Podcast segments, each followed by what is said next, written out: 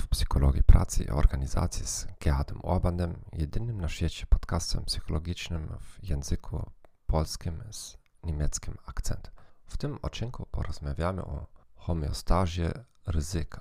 Innym określeniem homeostazy ryzyka jest kompensacja ryzyka. Oznacza to, że ludzie dostosowują swoje zachowanie do postrzeganego poziomu ryzyka. Nowe urządzenie zabezpieczające może skłonić ludzi do bardziej ryzykownych zachowań.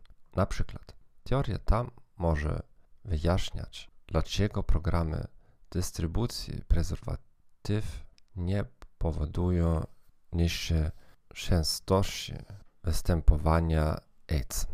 W roku tysiąc dziewięćset sześćdziesiątym siódmym Szwecja przeszła z ruchu lewostronnego na prawostronę.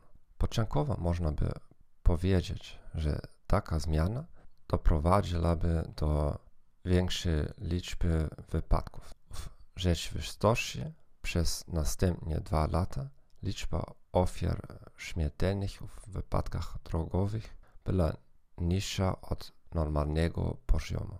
Dlatego w wielu sytuacjach warto nadać zadaniu bardziej ryzykowny wygląd. W konsekwencji pracownicy będą wykazywać mniej ryzykowne zachowania. Praktycznym przykładem jest koncepcja wspólnej przestrzeni w niektórych miastach, albo shared space. Tam wszystkie znaki drogowe zostały usunięte.